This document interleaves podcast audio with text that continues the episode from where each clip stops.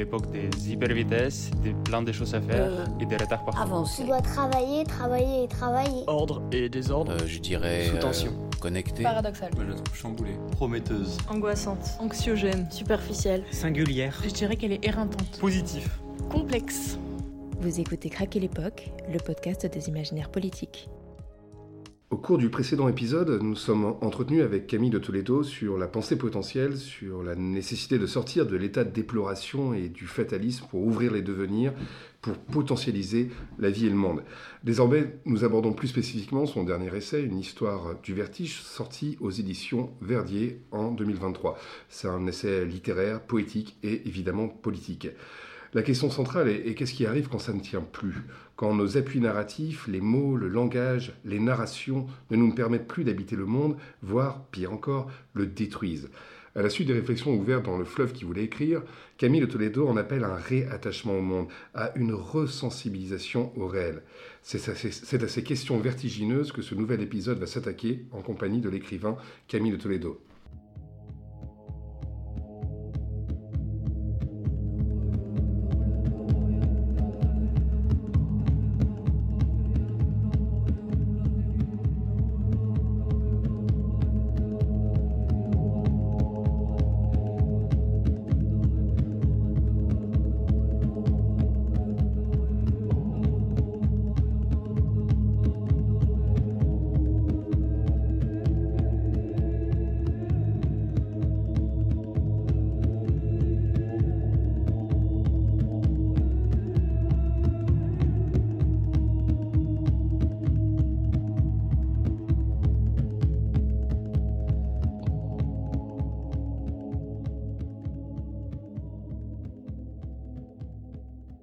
Camille de Toledo, bonjour. Bonjour. Alors avant de, de discuter de ce dernier essai lumineux pour, pour bien des raisons, est-ce que vous pouvez nous expliquer le, choix de cette musique pour introduire notre émission? Oui, c'est peut-être une manière de vous faire rentrer aussi un peu dans un, dans une, euh, un équilibre interne. C'est que donc moi j'ai eu une blessure à la colonne vertébrale, donc en somme euh, c'est un endroit assez fondamental de, de- du corps puisque c'est un endroit où le passe le coule le, le liquide premier qui est le liquide céphalorachidien, donc c'est ce qui lie le cerveau à tout l'appareil, enfin tout le système nerveux périphérique. Et donc euh, c'est vraiment assez menaçant parce que progressivement au fil du temps cette blessure a fait que on perd des forces de vie, on n'est plus capable de marcher, euh, et, et- la part arrière du cerveau, qui est toute la part limbique euh, reptilienne, est, menacée de paralysie en fait. Donc j'ai dû utiliser des, outils, ça ne s'opère pas.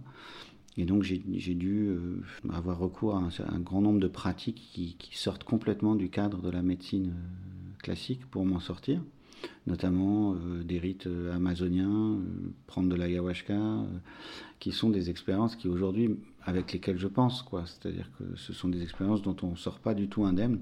Donc il y a eu l'ayahuasca et quotidiennement il y a ces, il y a ces séquences de trance. Alors le propre de, de- ces musiques-là, c'est qu'elles nous connectent avec justement un fond archaïque. Qui est, qui est une puissance de vie, mais qui est une puissance quasi emb- embryonnaire, c'est-à-dire au sens de l'embryogenèse. Quoi. On est au début de la vie, et on va euh, aller à des, endroits du, de la machine, du, du cortex, de la machine cérébrale, auxquels on n'accède pas par le langage, quoi, qui sont des trucs préverbaux, euh, qui, qui engagent la vie, la mort, etc. Et en fait, on va chercher des, des énergies de vie là, on va chercher à remettre de la vie là où, là où il n'y en avait plus, là où c'était paralysé.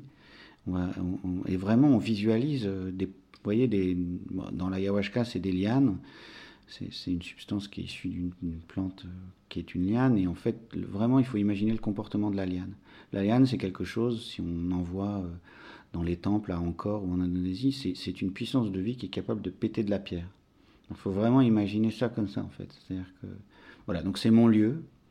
Euh, c'est le lieu que j'habite quotidiennement. Et puis après, d'une certaine façon, la récréation, c'est d'essayer de l'écrire. mais mais, mais l'essentiel de ma vie est beaucoup à cet endroit-là.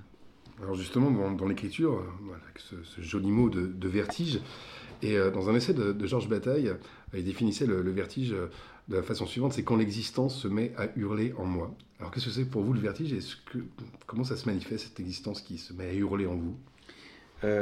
Alors d'abord le vertige, oui, c'est une condition physiologique. Lui, il le formule comme ça, Bataille. Euh, moi, je dirais que je, l'ai vécu par différentes formes de dérèglements neurologiques et des dérèglements de l'oreille interne. Donc, en fait, c'est quoi le vertige? Tout simplement, c'est quand ça ne tient plus. Voilà.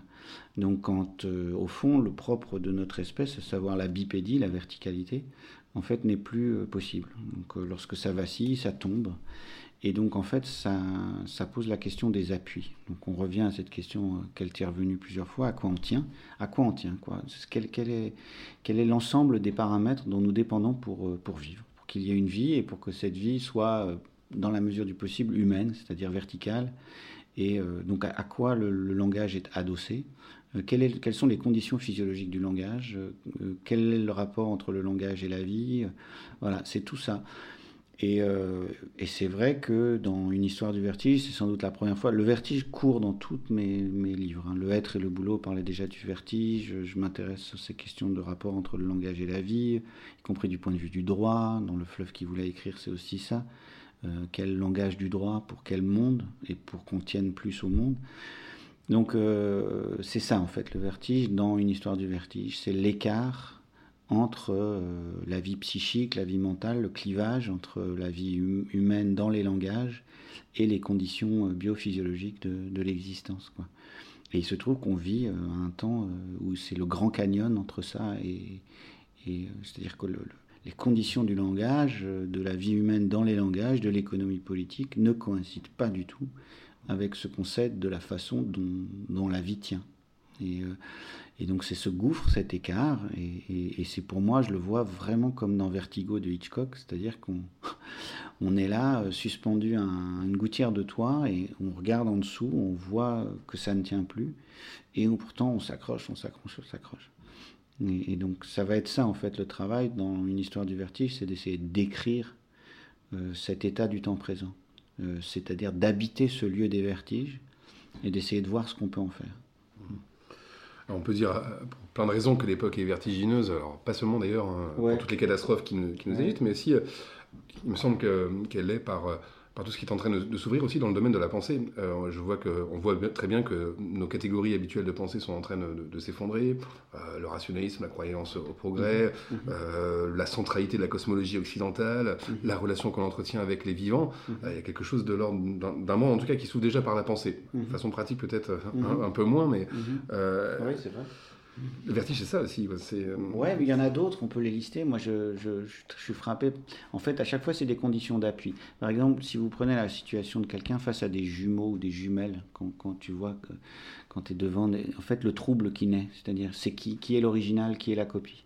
Euh, dans, dans un monde, disons, de digitalisation absolue, en fait, de numérisation de tout, de dédoublement, de reproductibilité, en fait, il y a de plus en plus ça, ça se trouble. Il y a le trouble sur le genre, qui est butlerien, enfin, qui est où euh, il y a les différents troubles que mentionne Donna Haraway, c'est-à-dire que en fait, il y a donc en, bref, il y a beaucoup de langues qui reposent sur le masculin, le féminin. En fait, les repères, euh, compris culturels, beaucoup beaucoup de sociétés reposent sur des sur des logiques binaires de contradiction. Et en fait, pour tout un tas de raisons, et parce que c'est sans doute l'histoire même de ce qu'a fait la- la- la modernité, c'est qu'elle s'est mise à saper et à saper, à saper les conditions de la tenue y compris de la tenue sémiotique, quoi. Qu'est-ce qui est vrai, qu'est-ce qui est faux, qu'est-ce qui est de la fiction, qu'est-ce qui est du réel, qu'est-ce qui est du féminin, qu'est-ce qui est du masculin, euh, qu'est-ce qui est un original, qu'est-ce qui est une copie? Et à chaque fois, euh, on peut s'en tenir à, disons, au principe de non-contradiction qui fonde euh, une sorte de vie dans les langages, mais en fait, au-delà de ça, pour moi, c'est une affaire d'appui. C'est-à-dire si je suis face à un monde et je ne sais pas si c'est de la... Et comme, parce que ça c'est mes di- discussions et mes échanges avec les neurosciences, c'est que dans le cerveau humain, dans la psyché humaine, il y a quelque chose d'assez... qui, qui, qui accompagne ce trouble, c'est que c'est très difficile pour le cerveau de faire la différence entre la fiction et le réel. C'est-à-dire que si je regarde un film d'amour ou, une scène de joie, ça va, par différentes formes de, choses, notamment des neurones miroirs ou autres, ça va produire en moi de la joie. Et, donc euh, l'épreuve du réel est très complexe à, déceler. Euh, et je crois qu'en fait, elle se produit lorsque le corps est engagé. Donc lorsque le corps est engagé, alors il y a quelque chose qui s'active, en fait, euh, qui connecte avec, euh, disons, ce que j'appelle la vie nue. Quoi. Et, euh, et donc, en fait, on, on, est, on est là, dans ces vertiges. Et voilà, le, le, le livre cherche à, le, à aussi en raconter l'histoire et à décrire aussi cette ambivalence du vertige. Quoi. Il y a ce vertige des chutes et ce vertige ascendant dont on parlera peut-être, quoi, sur ce, Mm. ce que j'appelle le- l'espoir océanique. mais- Dans les désaveux qu'on peut euh, avoir pour le monde, c'est pas seulement euh, un désaveu euh, par rapport à un monde qui co- coïncide pas véritablement avec ce que l'on voudrait qu'il soit, mais c'est aussi un, un désaveu vis-à-vis des, des narrations, d'une crise des, des narrations qui, qui encodent le, le monde. Ouais. Quelles sont les narrations qui sont en crise Comment on pourrait... Bah, en fait, très, souvent, je sais pas, la question de la, là, on est euh, grève, euh, grève, démocratie sociale et euh, critique de la représentation. C'est-à-dire 49.3, critique de la représentation, ils ne nous représentent plus. Bah, ça, c'est clairement, euh, clairement une crise des encodages. C'est-à-dire qu'il y a un encodage du pouvoir, du système du pouvoir, des institutions, avec un certain nombre de rituels, de rituels de désappropriation, du genre je vote pour un député et ensuite il me représente et il peut faire ce qu'il veut avec mon vote. En fait, ce genre de choses, en fait, il y a une sorte d'adéquation entre la représentation et la vie, euh, ou le mandat, et en fait, ça, ça fait mal, ça blesse. Mais euh, il, y en a, il y en a mille formes, en fait, de, de, de- de non-coïncidence entre la carte et la vie. En fait, c'est la condition même du langage, quoi. Euh, là, je parle en français. Si je te répondais en anglais ou en allemand ou en une autre langue, je, je, je mobiliserais d'autres sonorités, je mobiliserais d'autres formes de lien à la vie. Et sans doute, ce serait pas tout à fait la même chose, parce que les traducteurs savent que c'est pas tout à fait la même chose. C'est jamais tout à fait la même chose en fonction du langage. Donc en fait, le langage, comme il l'est, il engage une certaine forme de représentation de la vie. Bah, il n'est jamais la chose même, quoi. Et ça fait mal à cet endroit-là. C'est très souvent quand je dis j'arrive pas à trouver les mots, c'est qu'il y a un ressenti qui parle, qui est biophysiologico-affectif, et ah, je cherche à traduire cette chose-là, et, ça, tout d'un coup, je vais réussir à dire quelque chose, mais à cet endroit-là, c'est périlleux. Il y a quelque chose qui se perd. Je ne vais pas tout à fait réussir à, dire ce que je veux. Et, en fait, on est toujours comme ça. C'est-à-dire, le pouvoir, c'est ça. L'économie politique, c'est ça. Elle s'est mise à tellement mal dire le monde et la vie qu'elle l'a détruit. Euh, euh, voilà, en fait, le mauvais encodage du marxisme, ça a été ça. C'est à un moment donné, il y a quelque chose qui tout d'un coup ripe et le langage se met à produire quelque chose d'autre, un autre, une habitation plus ou moins destructrice de monde. Enfin, à chaque fois, c'est ça. L'histoire humaine, c'est on essaye de toujours un peu mieux encoder la vie et toujours on se trompe. C'est un peu l'ironie de, notre histoire longue. Et quand, voilà, on, essaye de trouver. Donc là, par exemple, dans le moment de l'anthropologie, quand on dit tiens, les hachoirs d'Amazonie, ils ont moins détruit le monde, bah parce que leur, leur mode de relation dans les langages, dans les mythes, dans les cosmovisions, les habitats narratifs qu'ils ont produits, euh, engagent mieux de, meilleures relations avec les autres formes de vie. Et donc, en fait, euh, si j'ai du respect pour l'arbre, ou pour le jaguar, ou pour le milieu dans lequel je vis, ou si je considère la rivière comme un être, bah, peut-être que je ne vais pas euh, l'exploiter jusqu'à ce qu'elle meure, parce que je vais engager des formes de relations, de re- reconnaissance, de dignité ou autre. Donc on voit très bien que la manière dont on tisse linguistiquement et par des habitats narratifs nos liens avec la vie, euh, bah, ça, engage soit des destructions, soit des formes de, de sauvetage. Et, c'est sur cette ambivalence que, que j'écris là dans, dans- le vertige. C'est vrai que la domination, elle se, elle se traduit souvent par, par la narration, par des narrations qui saturent euh, Ouais, l'espace public. ils disaient la superstructure idéologique. Ouais, c'est ça, c'est que, enfin, il y en a aucune qui va de soi. En tout cas, Ouais. elle, elle s'accompagne aussi par une domination sur le plan, de, sur le plan des idées. Euh, et en même temps, on voit toute une série de, de contre-narrations, en tout cas de, de narrations assez euh, euh, plus, plus petites, plus localisées, plus spécifiques. Je pense notamment à tous les récits féministes, décoloniaux, écologiques, etc. Euh, comment, en fait, on, peut saisir cette guerre de récits qui est en cours, cette guerre de narration en cours Ouais, en tout cas, on l'a saisi comme ça d'abord, en la nommant. C'est-à-dire qu'il y a un conflit d'habitat narratif. Il y a un conflit de manière. Comment on va tisser nos relations à la vie euh, euh, à partir du, langage, à partir des récits, à partir des histoires. Donc, déjà, dire qu'il y a conflit, dire qu'il y a une scène agonistique et que ça- ça a une bataille, c'est une chose. Et ensuite, après, et c'est là où on en vient à cette chose douloureuse, c'est qu'il y a des récits qui sont des habitats narratifs, on va dire, qui sont défendus par la force armée. Le, le dernier débat sur le monopole de l'usage légitime de la violence, c'était exactement ça. Euh, C'est-à-dire qu'ils vont se réfugier dans l'idée que l'État, euh, euh, eh bien, il a la- le monopole de l'usage légitime de la violence. Et donc, en fait, il, dé- il défend quoi? Il défend un habitat narratif qui, qui est très destructeur de monde.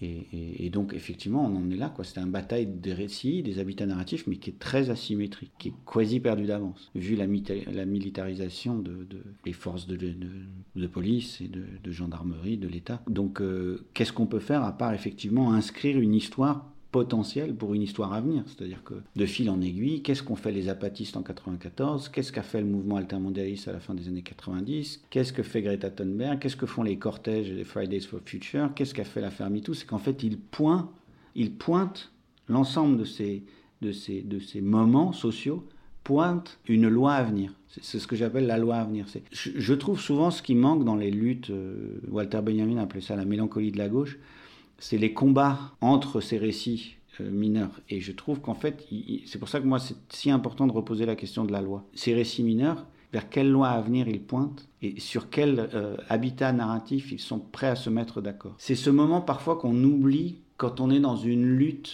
contre euh, l'état des choses. C'est-à-dire qu'on pense à la lutte, on pense à la critique, mais on a souvent un peu l'oubli de il va bien à un moment donné falloir fonder en droit ce monde. Et, c'est pour ça que j'en suis venu, moi, je pense, sur un arc assez long du monde activiste à revenir à la question de la loi. Est-ce qu'il n'y a pas justement, on n'est pas en train de vivre un moment un peu de bascule, c'est-à-dire que ces dernières années, en fait, il s'est constitué euh, par ces récits hein, une immense, euh, on appelle ça une banque des colères, parce que euh, on, a essayé de, montrer comment en fait ces, injustices étaient vécues de façon tout à fait différente en fonction des contextes socio-culturels dans lesquels on été placés, Et, peut-être qu'aujourd'hui, en fait, plutôt que. Et ça a permis de porter au jour toute, une série d'injustices, mais peut-être qu'aujourd'hui, on est dans, un autre moment, une banque des résistances, peut-être, c'est-à-dire, finalement, au fond, on essaie de montrer aussi comment les uns et les autres, quel que soit leur contexte géographique, s'y prennent, en fait, pour, euh, pour inventer les, les mondes qui viennent. Est-ce qu'on peut, dire qu'il s'agit là, ici, on est dans ce moment précisément de l'édification, alors peut-être pas par le droit, mais l'édification par les pratiques de liberté le, Les moments, enfin, j'avais fait cette inversion dans les potentiels du Nord en disant la transmission est une mission trans, c'est-à-dire qu'à un moment donné, il faut instituer. Donc quand, quand Jay Jordan à la, ZAD euh, de Notre-Dame-des-Landes euh, cherche à établir euh, sa yourte, c'est qu'en fait, il cherche à trouver un mode d'habitation stable de ce lieu, en fait. Donc comment est-ce qu'on institue, c'est-à-dire comment est-ce qu'on arrive à rendre pérenne euh, ces autres formes d'habitat, y compris narratif de, euh, et, bon, le, temps, il est comme ça, mais, mais là où moi je fais revenir la question de la loi, c'est que je pense que tant qu'on est sur des logiques d'alcôve, donc euh, des petits écosystèmes, on n'arrive pas à faire face à l'échelle. C'est-à-dire, c'est l'échelle en fait qui tue c'est à l'échelle en fait. Euh, donc euh, je sais pas, ça c'est vraiment aussi moi, ma formation de juriste et de politiste, c'est la théorie politique, l'économie politique globalisée dans laquelle on est. En fait, comment est-ce qu'on arrive à penser à l'échelle? Ça va être une de mes questions. Et certains vont me dire c'est une mauvaise question parce qu'en fait à l'échelle on ne peut faire que du mal. Et ils n'ont pas tort.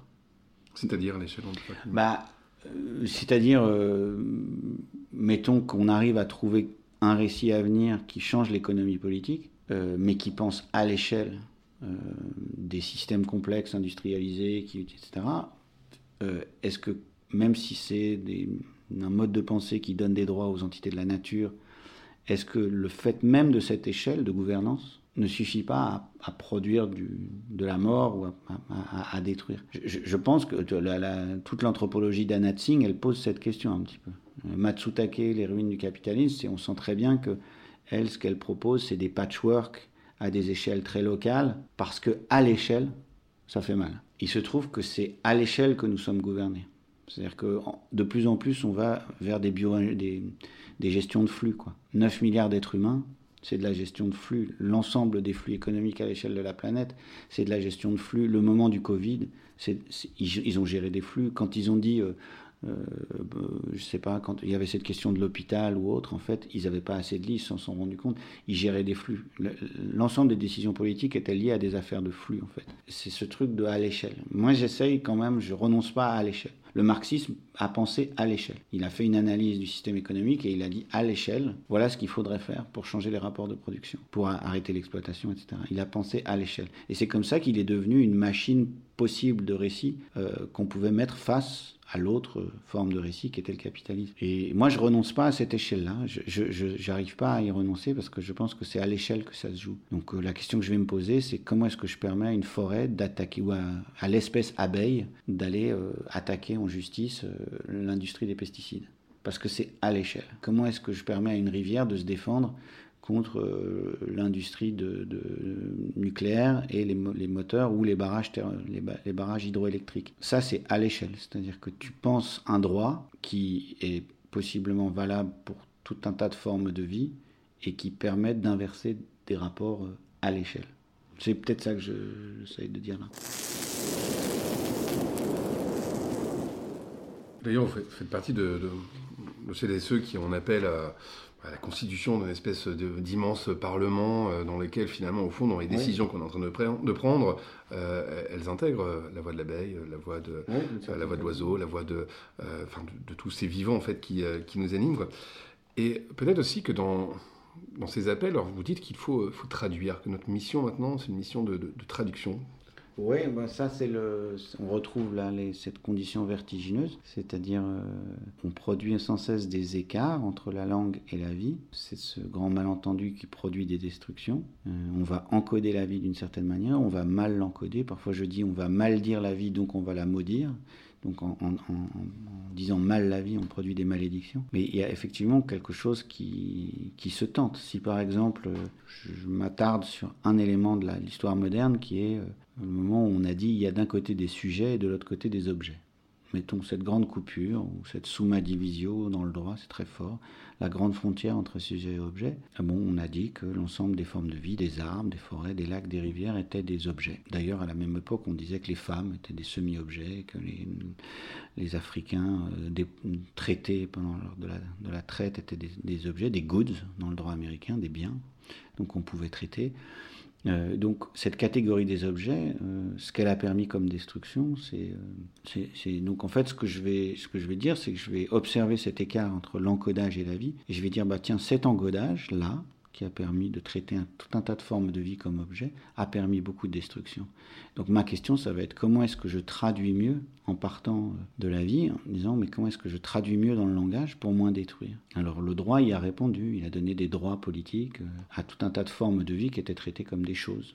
Donc ça a été euh, les luttes pour le droit des femmes, les luttes pour les droits des peuples indigènes, les luttes pour... Et chaque fois, il s'agissait de mieux encoder. C'est-à-dire, en fait, ce qu'on demandait, on demandait la reconnaissance dans le langage du droit du statut de sujet pour des êtres qui étaient considérés comme des objets. C'est toute la sortie de l'invisibilité d'un certain nombre de formes de vie. Et Christopher Stone, le juriste des droits de la nature, il dit pas autre chose quand il dit bah, peut-être qu'il est temps de, de reconnaître euh, des droits pour les forêts, les lacs, les rivières. C'est-à-dire qu'il va revenir sur la frontière entre sujet et objet. Donc il va produire des opérations dans le langage qui vont permettre de mieux traduire la vie et de dire par exemple dans le droit, nous sommes codépendants des arbres, nous sommes codépendants des rivières. Donc comment est-ce que j'organise le langage du droit pour que ces êtres soient là, reconnus dans le Parlement, dans l'espace social dans lequel nous vivons, comme des, formes de vie dont nous dépendons pour, exister euh, aujourd'hui et dans les temps des générations? C'est un peu ça qui s'accomplit en permanence, des opérations de traduction. Comment est-ce que je traduis mieux? Et, euh, et la traduction, comme on le sait, enfin tu le sais, ou on le sait pas d'ailleurs, on s'en fout, mais c'est, euh, euh, tu sais, c'est le, tournant de la traduction, c'est ce qui répond à l'universalisme. C'est-à-dire que, en somme, quand tu dis on veut le même droit pour tout le monde, ou les droits humains, des droits, des droits de l'homme, ou ce sont des machines abstraites. Le, marxisme était aussi une idéologie très universalisante. Euh, Grosso modo, ça devait être pareil pour tout le monde partout. Au moment de l'effondrement de ces universels, c'est-à-dire à la fin du XXe siècle, moment 89 ou chute du mur, où il y a quelque chose qui s'effondre, et c'est vraiment ce moment-là où on se met à travailler sur la traduction en disant mais quel est ce, lieu particulier qui est à retisser, à retrouver entre les mots et, les, entre les mots et le spécifique, le corps, la vie, euh, en fonction des lieux. Donc ça va donner des textes d'Edouard Glissant. Donc je pense qu'on en est là. On est à un moment où on cherche à moins brutaliser et à prendre soin d'un grand nombre de formes de vie, en tout cas quand on travaille euh, pour une vie à venir. Et donc en fait, ce qu'on va chercher, c'est ça, c'est à retrouver cet entre-là, ce lien, cet attachement possible entre le langage et la vie. Donc c'est et c'est- intéressant parce que c'est le lieu pour moi de la littérature, enfin de la poésie, de... c'est le lieu du langage. Non, en tout cas, il y a- il y, a un travail très clair en fait euh, d'attachement euh, et un travail aussi euh, très clair de, de- de lutte, de lutte concrète, j'allais dire. Parce qu'on est, on essaie de, de réfléchir aussi euh, comment on s'y prend maintenant pour, euh, pour inventer euh, des mondes un petit peu autrement. Et on sait très bien qu'il y a une force euh, qui résiste, qui est très forte, hein, qui se maintient, à- enfin qui, qui laisse le, le présent absolument inchangé. Ouais. Et je pense que le politique, c'est une affaire de division. C'est une affaire dans laquelle aussi on, on a des, des adversaires, des ennemis. Qui sont vos ennemis politiques Ouais, j'avais vu. Alors, moi, donc à cette question des ennemis, il y a une note de bas de page dans Le Fleuve qui voulait écrire où je commente, j'annote un propos de Bruno Latour. En fait, donc, quand on fait de la politique avec le, contre, on est très Carl Schmitt. C'est-à-dire, euh, la politique, c'est qui sont tes ennemis, et, euh, voilà. Euh, moi, je suis plutôt d'une école qui est la politique, c'est du avec, donc c'est avec qui? M'intéresse. Et en fait, tu crées un faisceau de, où ça pousse, et c'est en fonction de cette poussée du avec que se définit l'espace du contre, en fait. C'est-à-dire que tu, tu, tu, tu exerces une force, c'est très thermodynamique, tu exerces une force, tu pousses dans un certain sens, et sur ton chemin, toi, tu restes dans ton couloir de nage du avec et pourquoi. Et en fait, au fil des avancées, tu vois qu'il y a des gens qui vont se constituer contre ou au contraire qui peuvent à un moment donné te rejoindre. C'est-à-dire de pas du tout euh, poser une scène euh, de manière fixiste. Et la leçon de ça, c'est que moi je suis euh, à chaque fois, j'avance dans les idées souvent avec des recherches, y compris un peu historiques. Le travail, par exemple, que j'avais fait sur le, pour un roman graphique qui m'avait conduit à replonger dans les mouvements euh, marxistes, euh, fin 19e, début 20e siècle, on voit qu'il y avait beaucoup de gens qui venaient de l'aristocratie, qui venaient des mondes, y compris bourgeois en fait, qui rejoignaient en fait la, cause du marxisme, parce qu'en en fait, ils, décidaient à un moment donné qu'il y avait un sens de l'histoire qui faisait que. Donc moi, je présage jamais du fait que c'est un ennemi en fait. Je pense que le- l'exercice, et c'est aussi une affaire de, euh, encore une fois, énergétique, c'est de ne pas s'épuiser, de, de ne pas identifier des cibles, de dire voilà la loi à venir que nous voulons, ou de réfléchir en tout cas, voilà avec qui nous voulons réfléchir à la loi à venir et pour quel monde. Et c'est chemin faisant, dans la, dans la dynamique de cette poussée, que se dessine un espace social où euh, ça répond et tu, te retrouves avec des gens. euh, moi, au moment de Parlement de Loire, il y a des élus, des politiques qui se sont mis à nous traiter de je ne sais quoi. Et mon objectif, c'est de ne pas y prêter trop attention. C'est de dire, bon, vous avez décidé de vous mettre contre. Moi, j'estime que c'est le sens de l'histoire, euh, c'est un des sens possibles de l'histoire, parce que je- j'essaie aussi de lutter sur l'idée de télos, de ne pas avoir trop de finalité, mais de dire ça pour moi c'est une poussée que je veux accomplir. Et alors il y a celles et ceux qui vont s'y opposer. Et ça va définir la ligne frontière entre des forces conservatrices, des forces réactionnaires et des forces, disons, de transformation ou de métamorphose, pour pas en prendre ce mot euh, un peu, un peu amb- ambivalent de progrès. En fait, il y a ce truc-là, quoi, et c'est c'est pour moi de la thermodynamique, quoi.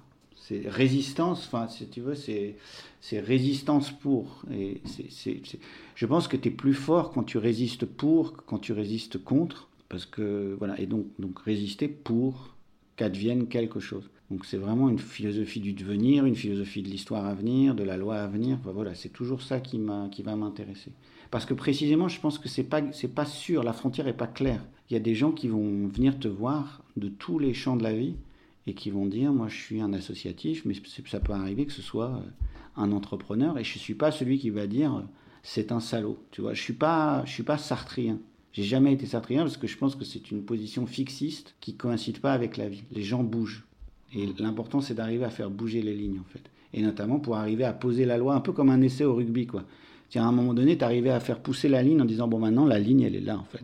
Et, et de fait, dans nos vies, je trouve, depuis les années 90, la ligne, on la perd. Le, le rapt, pour moi, sur le sens de l'histoire, c'est vraiment avec 89, le discours de Fukuyama et la fin de l'histoire. C'est un rapt conservateur qui a commencé avec les années euh, Thatcher et Reagan. Et nous, on aura été les témoins tout au long de notre vie d'une rhétorique qui a fait passer la réaction comme la, force du devenir. Et à mon avis, le grand enjeu assez tectonique, architectural, c'est pour ça que je crois beaucoup à la question de la loi à venir, c'est de dire non, non. Le, le, télos, en tout cas l'un des télos, hein, c'est le, sens de l'histoire, c'est nous. Justement, toute dernière question, euh, Camille de Toledo, qu'allez-vous faire demain pour continuer à affronter le monde?